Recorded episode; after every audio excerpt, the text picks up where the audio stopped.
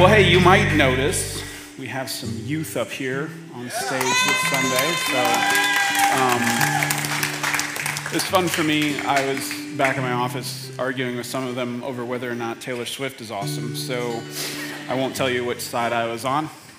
Uh, um, but here, I, before they leave, um, I asked First Service who we could make a pact for this church to like never become the church that has that attitude like you know young people don't love jesus today like that that disdain or that looking down on the next generation. I want us to be a church that's looking to them uh, because they're they're now they're next they're they're what's coming here and uh, i want to invest in that. So can we can we do that instead?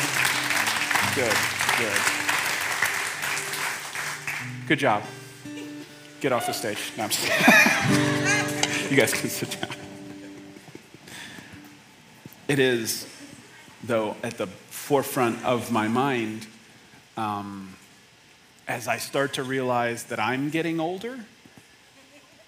That was a question still. Still, I don't know what that means, whether or not I am older or not. Um, I think one of the things that tells me that I'm getting older is everybody who look, is younger than me looks like they're 12. Isn't it like that? Just everybody looks 12 now. So I don't, I don't know. Um, but I know that I want to be a church that continues to reach uh, whoever's next.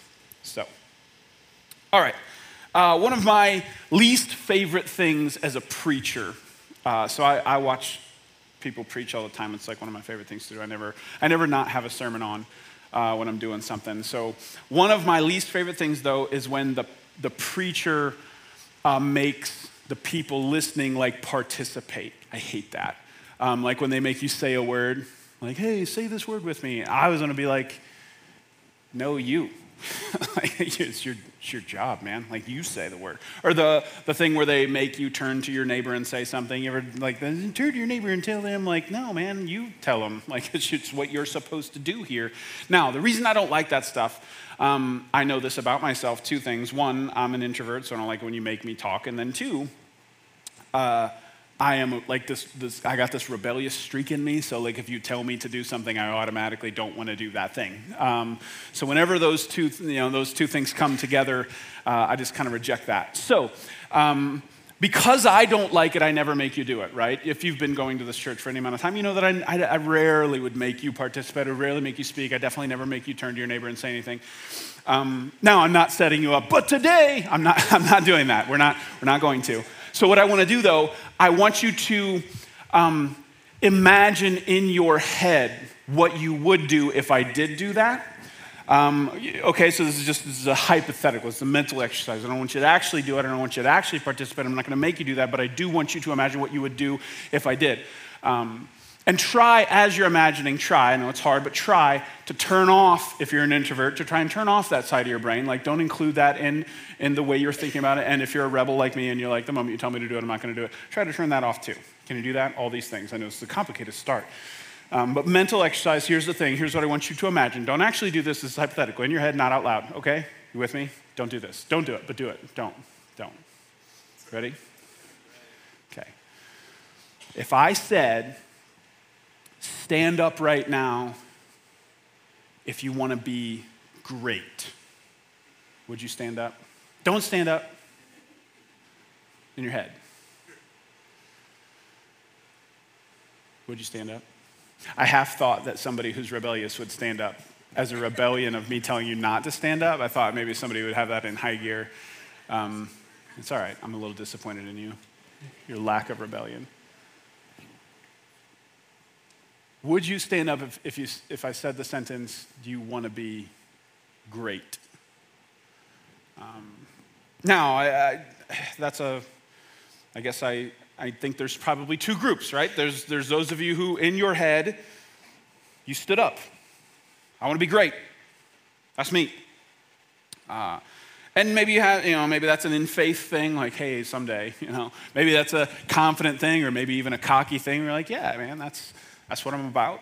Um, so you would, you would stand up. Uh, and then obviously the other group is those of you who imagined not standing up. Now that's a complicated group. If you said, man, I wouldn't have stood up. Now, for some of you, if you got to be honest with yourself and say, well, I have a hard time imagining what it would be like to not be an introvert, so that's actually still playing a factor. Even in the imaginary scenario where I didn't actually have to physically stand up, I couldn't imagine what it would be like. So you have to admit that. But for other reasons why you might not want to make the statement, I want to be great. Maybe for some of you, it's, yeah, um, I've got enough failures in my past that there's just no way I could make that statement. I've just failed so many times.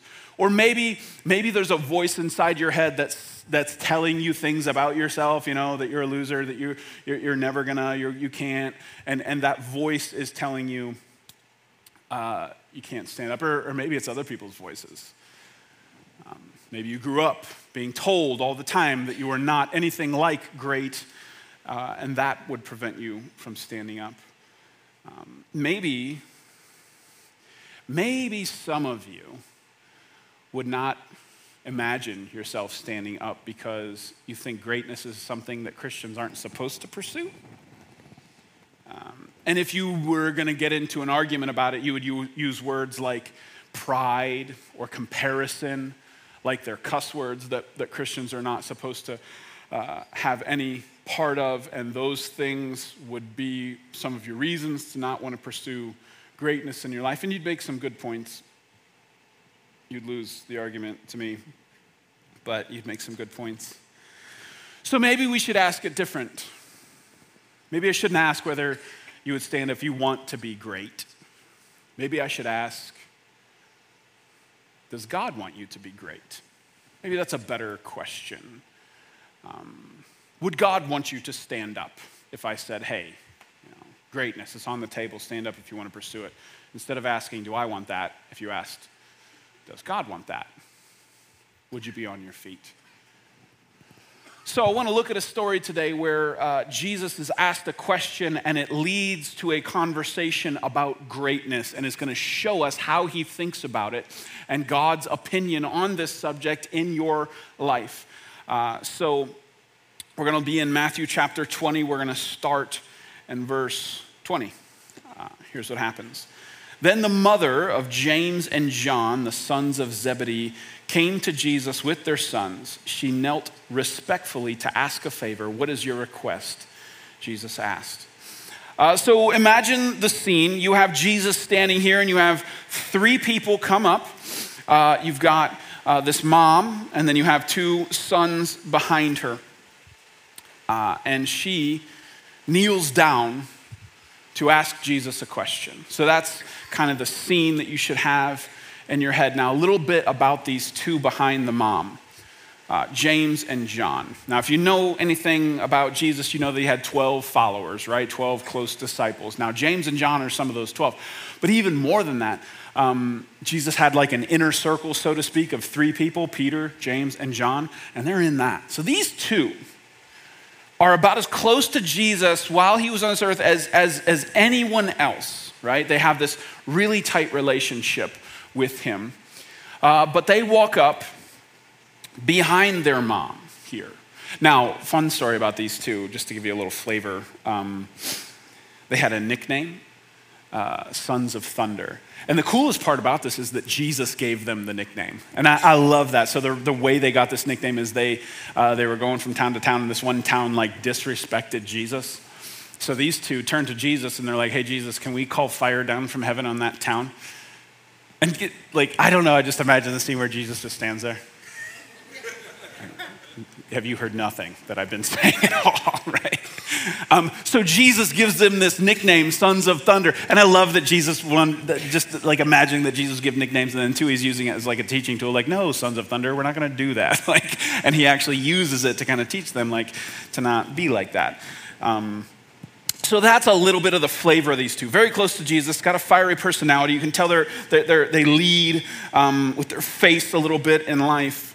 And it's their mom who's in front here she kneels down and then she asks this in verse 21 uh, In your kingdom, please let my two sons sit in places of honor next to you, one on your right and the other on your left. Whew.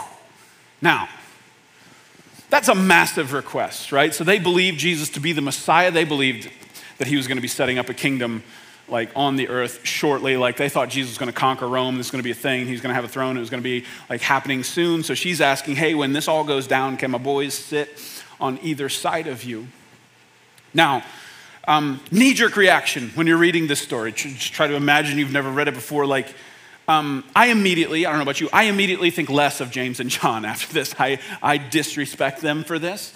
Uh, because, one, um, uh, what they're asking, to the way they asked it, right?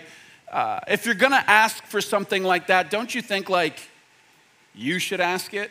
like, can you imagine like going into a job interview and being like, actually, this is my mom. She's to tell you why you should give me this job. Like, that's just weird, right? To, to stand off to the side like this while she's having the conversations. What I thought of immediately was, um, remember when you were a kid and your friend wanted to come like spend the night and you knew you were smart enough to know that you wouldn't go ask your parent that question. You would send your friend to go ask the question, right? Because you're more likely to get it. My kids know this. My kids never ask me. They send their friend to ask me, and they have one friend who they always get the yes, so they know who to position to get the answer they want. I almost kind of feel like that's what James and John did. They were like talking, like, hey, we want these seats. What's the best way to go about it? You know what? Let's send mom. Mom, mom's going to be best at this. You know, Jesus will have a harder time saying no to her than she, he would to us. Um, so I don't know. I'm just like, dude, that's that's lame. Like, if you want to sit at the right and the left of Jesus, you should like ask yourself. Maybe your mom should sit there. Maybe she's better at this than you. Um, but it's also what they ask for, right?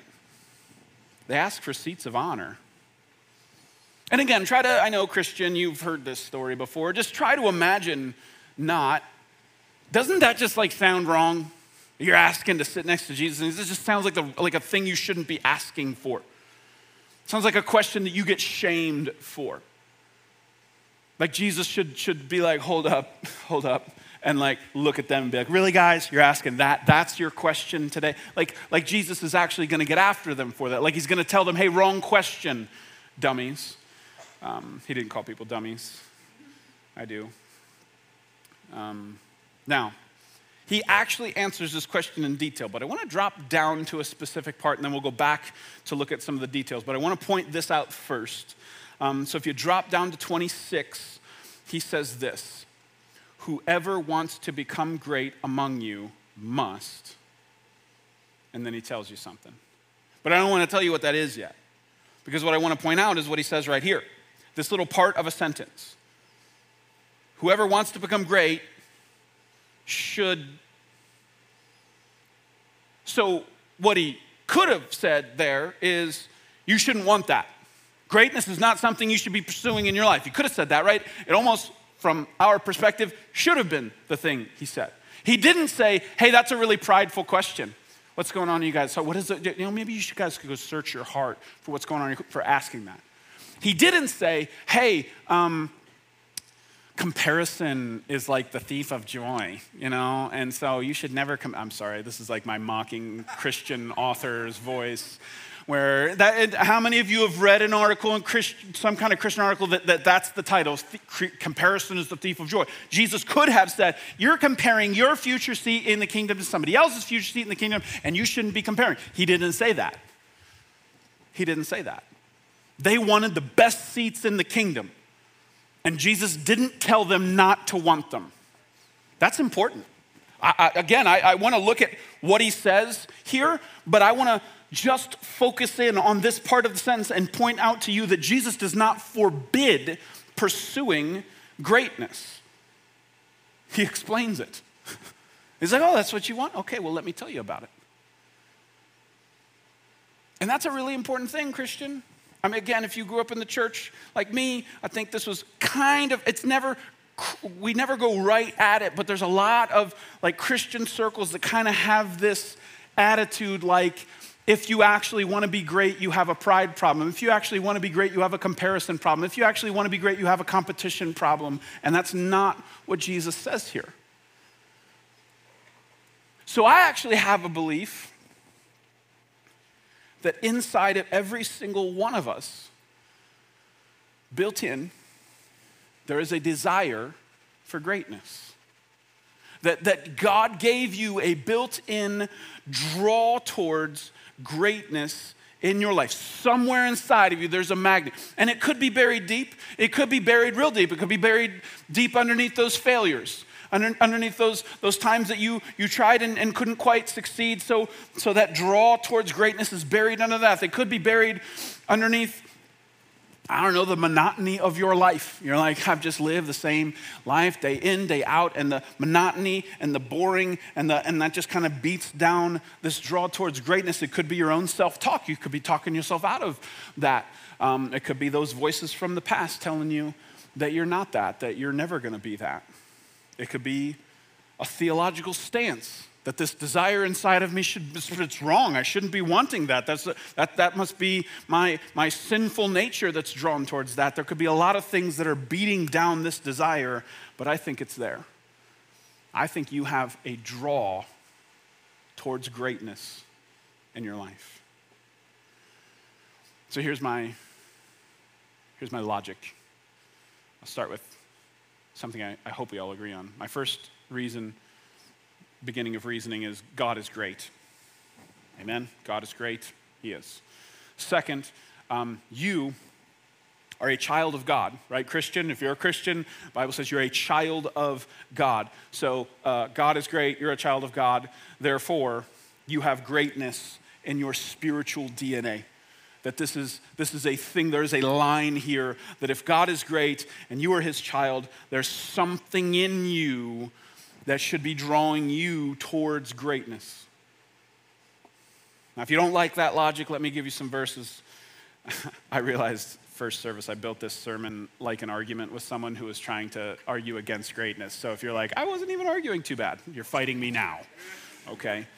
Um, and I like I, am gonna I'm gonna always talk about these verses. You're like, I think he's talked about this before. I'm going to keep talking about this. I'm to keep putting this in your face. Ephesians 2, 8, 9, and 10 are some of those important verses in the Bible. So it says this God saved you by his grace when you believed. And you can't take credit for it. It's a gift from God. Salvation is not a reward for the good things you have done, so none of us can boast about it. If you are a Christian, what that means is that you put your faith and trust in Jesus. It's what Jesus did, not what you do that has nothing to do with your resume, it's Jesus' resume. A Christian is a person who's put their faith in Jesus. I want to just keep saying that over and over and over again. It's not you, it's not what you did, it's what He did. It's your faith in that. Don't forget that. And then he says, I feel like it's important to include 9 and 10 whenever, or, nine, or 8 and 9 before you ever talk about 10. But he, after he says, You've been saved by grace through faith, he says in verse 10, For we are God's masterpiece. He created us anew in Christ Jesus so that we can do the good things He planned for us long ago. He said that about you. You are God's masterpiece, created anew in Christ Jesus so that you can do the good things He thought about a long time ago. You are a masterpiece with a destiny, a masterpiece with a destiny. And what I so think about what, what I'm doing right now. I'm trying to convince you that somewhere inside of you, there's a draw towards greatness. I'm trying to convince you that, that God put that desire there.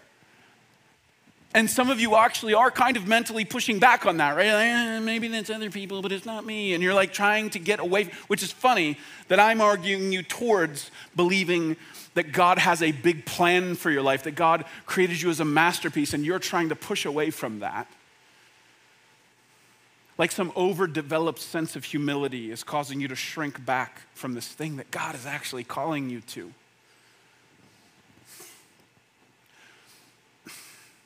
So maybe that's it. Maybe that's the thing. It's, it's that you think these things about yourself that's preventing you from being drawn towards that. But can you look at that verse and say that God just called you his masterpiece? So if you are trying to take the stance that you aren't great, what are you saying about him who created you? If he's looking at you and saying you're a masterpiece and you're like, I'm not that good, well, you just insulted the artist, right? You just insulted the artist who did, who did this thing that he's calling a masterpiece. So even if you have the overdeveloped sense of humility and all the, the woe is me and I'm not that good, but like, hey, think about what you're saying about God in that. Jesus, I think Jesus lived a great life right? If, if we just use Jesus as an example, um, he pursued greatness in everything that he did and perfectly succeeded. Um, so I actually think that you pursuing greatness in your life can be a way that you bring glory to God, not to you. You bring glory to the one who created you. You becoming who you were born to be, you pursuing the potential that God has placed inside of you can bring glory to God. That is a good thing to pursue. So I want to argue not, not just that it's okay to pursue greatness, I want to argue that it's not okay not to pursue greatness. And it's not a double negative if you do it on purpose. So I did that on purpose. It's not okay not to pursue greatness. You were made for it, you were designed for it, you are called to it. You're, you're a daughter of the king, you are a son of the Most High. If you aim for anything less than great, your sights are too low. You were made for it. I believe you're drawn to it. But I also think, so I think that's inside of you. I, I, maybe, maybe you can't feel it, but I actually think that God put a draw towards greatness inside of you. He put a draw towards you becoming the person He created you to be. That's in there. There's a magnet. It might be buried, but it's there. Now, I also think, though, that we have this human tendency to like settle for things. Like, like we find a certain altitude to fly at in our life, and that's like our cruising altitude, and we just kind of get stuck at that altitude. And we never pull up on the joystick, we never, we never go up, we just get we just get stuck. It's like a groove that we get into that we walk it enough that it becomes a rut and it never changes, and we just get used to living the certain kind of way that we live, and we never look up. A tendency to not become what God created us to become. And I get it. I think life, again, the monotony of life can kind of just beat you into mediocrity, right? You can kind of just get into this thing where there's so much, I'm working so hard to just maintain the altitude that I'm currently at that I don't have time to look up. But I, I have a dumb little illustration that um, I think can apply to anything. So if you don't work out, you probably you already hate this because it's going to be a workout illustration. Sorry. Um, I hate this too. So it's about planks. You guys know what planks are? It's like, you, like imagine, so, I'm not doing it. Somebody's like in first service, why didn't you do it? I'm like, I am already sweating. I don't do anything and I'm sweating. I'm not going to work out up here. Um, it's like where you get down like in a push-up position, but you're holding yourself up. And you just, you just sit there. You're not doing anything, but it's incredibly difficult. And then if you're a wuss, you go down on your, on your elbows, because that's easier. Or if you're a bigger wuss, you go down on your knees and you just hold yourself up. And you're laughing right now because that's what you do, wuss. Okay. Um, it's not a fun exercise. I put, so my list of least favorite exercises is burpee, plank. Okay, so this is a, I hate this exercise, it's the worst. But they did this study uh, comparing people who work out with other people and people who work out alone and they just look at their plank time and they found that people who work out with other people can hold a plank 24% longer than people who work out alone. Now, that means a lot of things. Um, you know, atypical Christian. But see, that means you need to do like do life with other Christians and no, no, no, I don't care about all that right now. The only thing I care about, the only thing I care about, is that what that shows you is that they could do more than they thought they could that there was more there than what they realized inside of themselves. That they, listen, what it means is they didn't fail, they quit. And there's a world of difference between the two. So, what I'm trying to convince you of is that maybe sometimes in your life it's not that you're failing, it's that you're, you're quitting. It's not that you're breaking down, it's that you're stopping short. It's not that you're hitting your head on your capacity, it's you making a choice. There's more there than you think.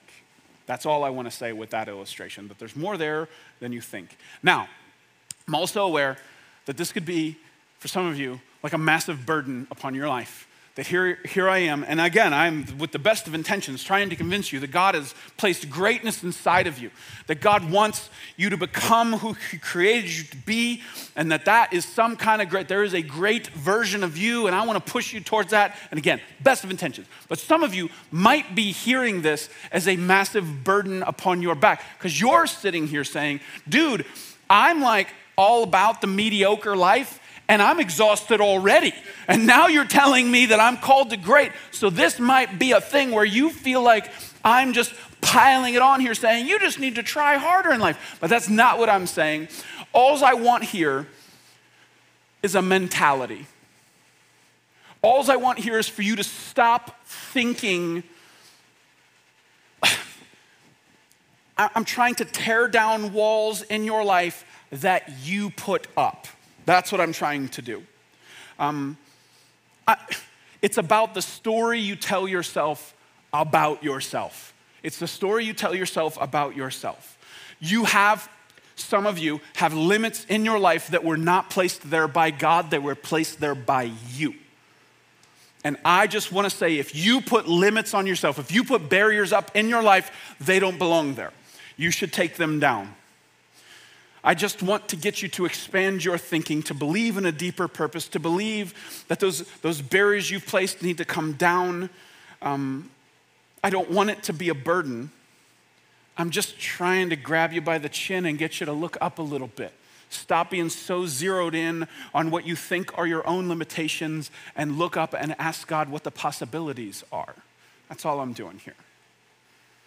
So, again, please don't hear this as a burden. So, Jesus doesn't forbid pursuing greatness, he actually explains it. So I want to back up and look at all the stuff that Jesus says here, because he, he actually says a surprising amount about this, and I, I think it's really, really helpful.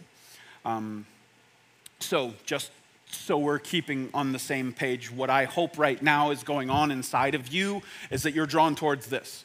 That even if the flame is just a tiny little flicker, that you have some draw towards saying, man, God created me for a purpose. He created me to be a certain person, and I want to be that. Whatever great is for me, I want that. Catch up? Okay, you there? Good. Pretend if you're not. Okay, good. You guys okay today? It's like really warm in here.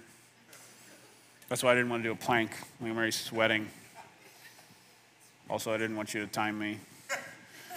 And then somebody, that's what I'm like, somebody even said it, they're like, well, if, if you work out with one person, you go 24% longer. What if you had a whole crowd of people watching?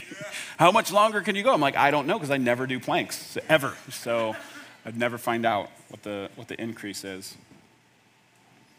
All right, so Jesus is going to explain greatness here. Um, so keep in mind, here's the, the scene. Jesus is standing here. Mom bends, you know, she kneels down to ask Jesus a question. Um, will you let my boys sit on either side of you? They're standing back here. Jesus answers them, not her. That's kind of cool.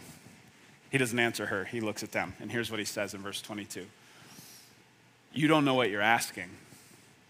Are you able to drink the bitter cup of suffering I'm about to drink? Again, he ain't looking at mom now. He's looking at them. And they say, Oh, yes, we are able. I love that. I love that. Man, did your, do your kids ever do this to you? My kids do this to me all the time. So, like, for example, we live in a four bedroom house. We have, we have four kids. So there's, you know, a couple of them are bunked up. And they're always like, well, why don't we just, why don't we just move to a bigger house? You know, like, I never thought of that. Why don't we just do that? You know, like, what, a, what an easy solution. I was like, I'm just not smart as you, you know, to think of that one. And that's the kind of attitude that, yeah, I have all that. Kind of, like, they just do this to me all the time where it's like, well, why don't you just do this? I'm like, I don't know, because money exists. Like, um, and that's the kind of feel you have here where they ask for this thing that is outrageously huge. And Jesus' response is, boys, you don't even know what you're asking. You don't even know. And then he says, Are you able to drink the bitter cup of suffering I'm about to drink? They immediately answer yes, which is, which is completely out of ignorance. But what Jesus just did, and you really have to see this, is that he, he says you don't get that seat without suffering. The seat, Jesus is gonna, the, the, the throne Jesus gets through suffering and he said, Oh, you want to sit next to me? That's, there's there's a, a suffering that is required for that seat. So, what Jesus is saying in general is that greatness has a cost. I think that's a principle that plays out in every area of your life. Greatness has a cost. We don't think about that. We always think about the end result. We never think about the actual process that leads to it, right? And by the way, I think we also, and, and I think we all have people in our lives that we look at and say they're great at something, right? You, you can turn on the TV and you can see people who are great at things. And I think we have this tendency, and maybe you don't, maybe you're better than me, but we have this tendency when we see somebody who's great at something, we attach that greatness to two things. We attach it to their genetics and to their circumstances. Do you ever do this? Like where you look at somebody who's great at something, you go, oh, well, that's because they're six eight and they can fly, and that's because that's why they're in the NBA. If I were six eight and I could fly, I would also be in the NBA. You ever think that? I think that. I think that I've thought that exact sentence. if I were six eight and could fly, I, would, I, I actually, I'm not even ex- like that's a little bit of exaggeration. I used to think because Michael Jordan. So when I was younger, it was Michael Jordan. Now it's LeBron. But I was when I was little, it was Michael Jordan. He was six six, and I always told my mom, I want to be six six. Like I had a goal. I have a goal height. And we have a goal height, like you can do anything about it. Well, eat your vegetables, then it doesn't matter. Um, not that I did. Maybe it, maybe it would have worked. I don't know. six six. If I'm six six, I'm in the NBA. I thought that for a long time. I still maybe you never know if I still think it or not. Um, but you have and, and so uh, do you do that in the different areas? Do you look at somebody and say it's, it's genetics it's what they were born with or maybe you look at them and say it's their circumstance. Like well if i had you know those opportunities or those parents or if i grew up in that place or with these things like then you know that's that's why they're able to do it. We look at those two things but i think if we can be honest and i don't know it's church i know we don't tend to be very honest in church all the time but i just want to say if if we're really honest the reason we do that we attach their greatness to things that they couldn't control and the things that we can't control because it kind of gives us a way out. Like, like we're arguing ourselves into being comfortable with our own averageness, you know? Because, well, if I had that or if I was this, then I did. And, and really, you're trying to talk yourself into being comfortable with your own mediocrity. And I'm not saying NBA is like in anybody's future here, but what is your version of great? Stop using other people's, they were born with it, as an excuse to stay in your own mediocrity. Because um, I do believe God is calling you to greatness. But Jesus is saying there's a cost. There's a cost. Stop talking yourself out of paying it. There's a cost. Now, here's what he says next. and this is, this is, crazy to me. Verse 23. Jesus told them, You will indeed drink the, my, the, um, from my bitter cup. You will indeed drink it. But I have no right to say who will sit on my right or my left. My Father has prepared those places for the ones he has chosen. So that's wild if you, com- if you attach 24 and, or 22 and 23, because like he says, you don't know what you're asking. Can you drink the cup that I'm about to drink? And they say, yeah. And then he goes, okay. Like that's crazy. Do you realize that's crazy? Like it doesn't sound like the way it's the conversation goes, it doesn't sound like they were gonna drink the bitter cup at the moment they say, oh yeah, we totally can. Jesus is like, all right then, here you go. But as he's handing them this potential bitter cup. He goes, But I can't guarantee the outcome. and they're like, Never mind. You can, you can keep that cup. I'm good, right? Like, that's really important for us to see as well. Is that, hey, you can pursue greatness, you should pursue greatness, but Jesus isn't going to guarantee the outcome. He's not going to guarantee the outcome. So, what that means is there's a relationship between pursuing greatness and risk. There's a risk. There's an inherent built in risk to pursuing greatness. And I wonder sometimes if this isn't one of the biggest things holding, holding people back, maybe holding you back. Maybe this is one of the biggest things holding you back. You have an aversion to risk.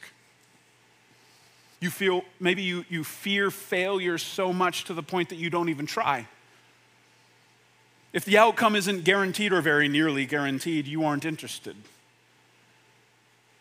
And I just want to say if that's, if that's like your life's philosophy, if your life's philosophy is we're going to avoid risk, my life's philosophy is I'm, I'm not going to take a potential step towards something because of maybe failing or falling flat on my face, um, that path, the, the path where you just only always ever choose the safe thing, um, you're always avoiding the risky thing, you're always doing that, that path doesn't lead to greatness. if you're only ever choosing the safe thing, if you're never ever taking a risk, you're not going to end up in, in great. You're not. The safe path doesn't lead there. Um, this is a really cool quote by Andy Stanley. He says this um, A vision worth pursuing will demand sacrifice and risk. Listen to this next sentence. You will be called to give up the actual good for the potential best. You will be called to give up the actual good, the good you have in your hand. You have to give that up before you can pursue the potential best. It's almost like you're holding on to one thing, but you can't quite reach over here, so you have to actually let go of this before you can reach this thing. Because you, you can't hold on to this and pursue that. You're going to have to actually let go of that, take a risk, this scary spot in between. I've let go, I can't quite reach, and then you have to reach for this. That's what pursuing greatness can feel like sometimes. Because God's not going to guarantee the outcome, He's not going to do that. So I guess I want you to know that in your life. If, you, if you're like drawn towards greatness, but you're also drawn towards safety, pick one. Because you can't have both. You have to pick one. What if, what if that's like a big part of the walk of faith? I don't know what I was thinking of when you say faith. It's like, okay, faith in Jesus, faith in God. But what if, like, practical day to day stuff, one of the aspects of faith that we don't talk about very much is that when you make decisions, rarely does a Christian know what God, like, you know, not, God told me. No, he didn't. It was the pizza you ate last night. Shut up. It's not the Holy Spirit. Um, sometimes it's true. I'm sorry, I shouldn't like completely be mean about that. But a lot of times I think Christians throw that sentence around and it's not really true. So most of the time we're what? 70% sure? This is God? And you have to take a step not knowing if this is exactly what God wants you to do? What if what if part of faith is just saying, "Hey God, I'm going to take this step. I could be wrong. It might not be you, it might be me, but I'm going to take this step and I'm going to trust not that you will give me my desired outcome, but that you're going to work through this step no matter what. E, if I reach it, awesome. You're going to work through that. Or if I whiff and I fall flat on my face, I believe you're going to work through that too. What if that's a huge part of the walk of faith? Is just saying, God, I'm trusting you to do this thing, and I'm trusting you even if I fail miserably. But I'm going to keep pursuing it. What if that's a huge part of your walk of faith? Faith is not just believing that something's going to happen. Faith is believing that God's going to work no matter what happens. So you take the step. And I just think God likes it. I think God likes it. All right. So, back to the, the story. Mommy has kneeled down and made this massive request. Jesus just goes right at them and says, You don't know what you're asking? I'm like, Yes, we do. We totally want that. And Jesus said, Fine, you can have it, but I can't guarantee the outcome. Now, keep in mind, there are 10 other disciples around. They heard that this happened, and predictively, I mean, what do you think? What do you think their opinion of this is going to be? Verse 24. When the 10 other disciples heard what James and John had asked, they were indignant indignant. That's the, that's the Bible word for mad. Can we say mad? Pit, they were pissed off about this? Am I allowed to say that? They were pissed off. Now, on one hand, I get it, right? If I were them and I heard that that question had been asked, I'd be ticked off. I'd be like, dude, what? Are you guys serious? And you had your mom ask, like, guys, like, it would be a thing, right? But on the other hand, I think this shows us something pretty common, and you need to remember this in your life when you pursue greatness, the people in your life who are comfortable in their own mediocrity will not like it. You need to know that. Man, I just, uh, a couple months ago, I saw this thing from, it was from Nick Saban, forgive the, the reference, I shouldn't even say his name in this church, but um, Alabama head football coach. He's a, he's a brilliant coach. He talked about how he only picks certain types of players for his team. He only picks players who want to, like, this my words, not his, pursue greatness. Because if you put the players on the team that are okay with mediocrity, they never get along with the players who want to pursue greatness. And it, it creates this friction between the two. He goes, so he doesn't fill spots with warm bodies. He only picks people who want to pursue greatness because otherwise it, it just creates this culture war inside of the team. And I think you can kind of feel that with you look around in your circle. And if you said, you know what, mentally, I'm going to stand up and I'm going to say, I want to pursue greatness in my life, I want you to know the people who are still mentally sitting are going to go, ah. And they may, they may be bitter about it, they may be resentful about it, they may even fight you to try and get you to sit back down because it makes them uncomfortable. Because the light shining on your pursuit of greatness will spill over and they will be not okay with you shining the light on their mediocrity. Now, you just need to know that. That's, a, that's one of the prices I think you're going to have to pay. And this isn't a sermon about how to deal with that. I just want you to keep that in the back of your mind. So, the scene now is Jesus gave them this answer, and now the disciples are all kind of having this little argument over here about greatness, right? And I'm just guessing, by the way, that the other 10 are at least a little irritated that they, they're not mad that the question got asked, they're mad that they didn't ask it first. You know what I'm saying? Like, that's actually, I should have thought of asking my mom to do that. That would have been like a good idea, you know? So they're, they're irritated. It's not, they're not irritated because they don't care about the seat, they're irritated because they all want that seat. So they're arguing about it. And this, so that's the scene. That's the scene. Disciples all irritated. I don't know where mom went. She probably just went, oh my gosh, and walked off to the side. And here they are fighting. So, and Jesus hears this. And here's what he does. Check this out, verse 25. But Jesus called them all together. Said, okay, come here, huddle up. I got to talk to you guys. And here's what he says You know that the rulers of this world lord it over the people, and officials flaunt their authority over those under them. But among you, it will be different. Whoever wants to become great among you must be your servant and whoever wants to be first must become your slave.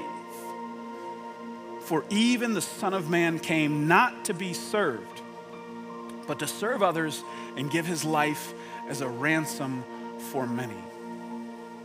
So again, Jesus does not say, hey, idiots, stop arguing about that. That's the dumbest thing you could ever argue about. You guys want to be great. You shouldn't even be wanting that. He doesn't say that. He says, hey, come here.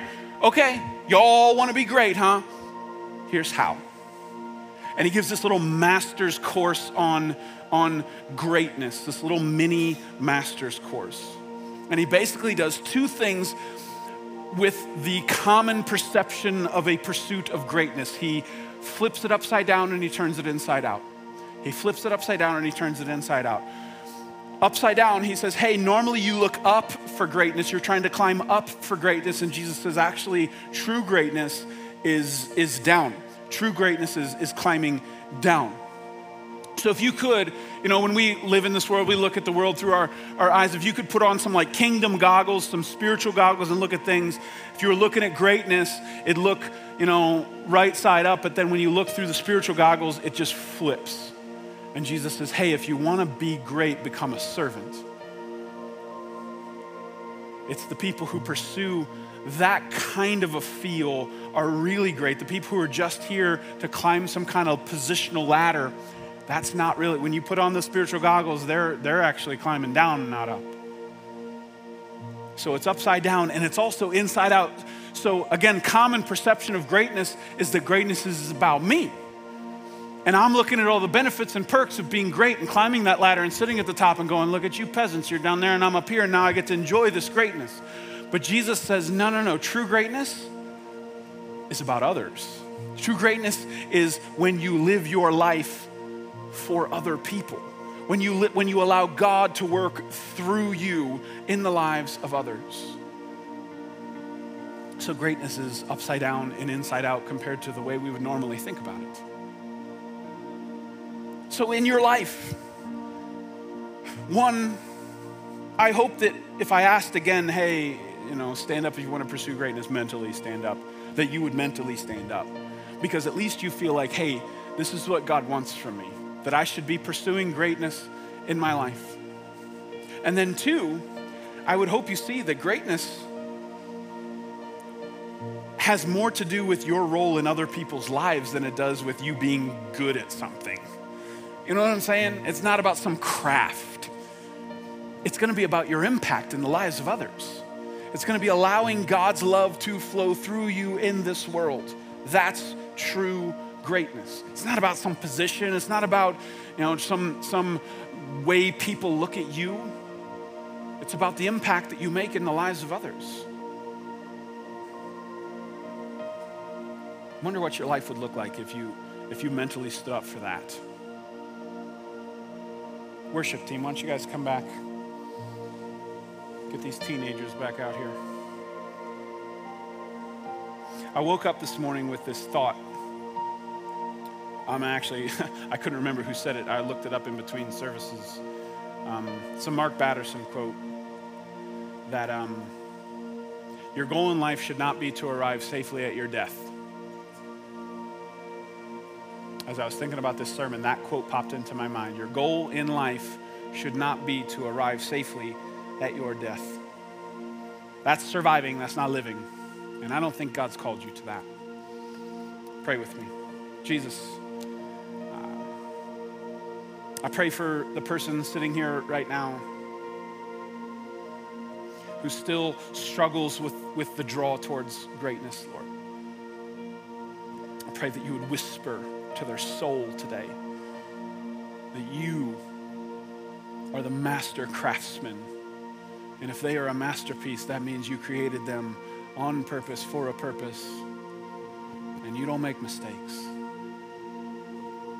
I pray, Lord, for the person who, who maybe lives their life fearing risk and fearing failure, Lord, that uh, you would whisper faith to their soul right now to take that leap, to let go of that thing, to pursue that other thing for your glory. Trusting that either, not, not just that you'll give them the desired outcome, but that you'll work through it even if they do fail, Lord. Lord, I pray for this church that we would not be okay with mediocrity, that we would not be okay with being good enough, that we would feel collectively this draw towards doing something great because you are great. We want to honor you. We want what we are doing to reflect your greatness to the world. Help us to see what it really is impacting the lives of others, allowing you to work through us, Lord. But that's it. That's the top. That's peak. In Jesus' name we pray.